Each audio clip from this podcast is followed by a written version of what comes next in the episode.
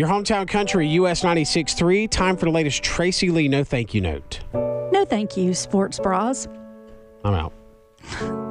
Now, recently I've been trying to do a little more activity. Nothing major, just walking about 25 minutes a day. Nate is turned completely away from me. I can only see the back of his head. I can't look at you. Well, the walking's been okay. I mean, working out of a sedentary lifestyle can be a challenge because, you know, I enjoy sitting down. The last couple of times I've been to the gym, I decided to pull out the old sports bra.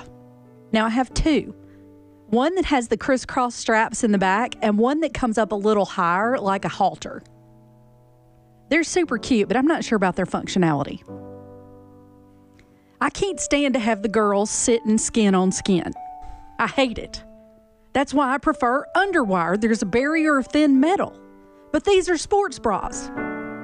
There is no support, no ma'am. Maybe my bras are too big because they really offer no support. And the last thing you don't want to happen when you're stretching with your hands over your head is something to shake loose.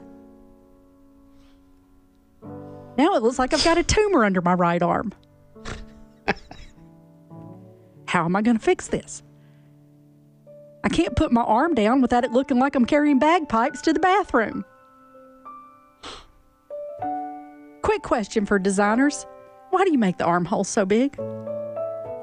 I try to lift and separate, and it looks like they're trying to s- sleep in a tank top. Wake up flat chested and lumpy on the sides. Or maybe I'm doing it wrong. If you have suggestions of one that works, hit your girl up because I'm tired of my girls hitting me up. Okay. Thank you. No. No. Thank you. They're great in the morning and the music's awesome. Oh, literally makes me laugh. Nate and Tracy. I can't get through a morning without the morning show. US 96.3.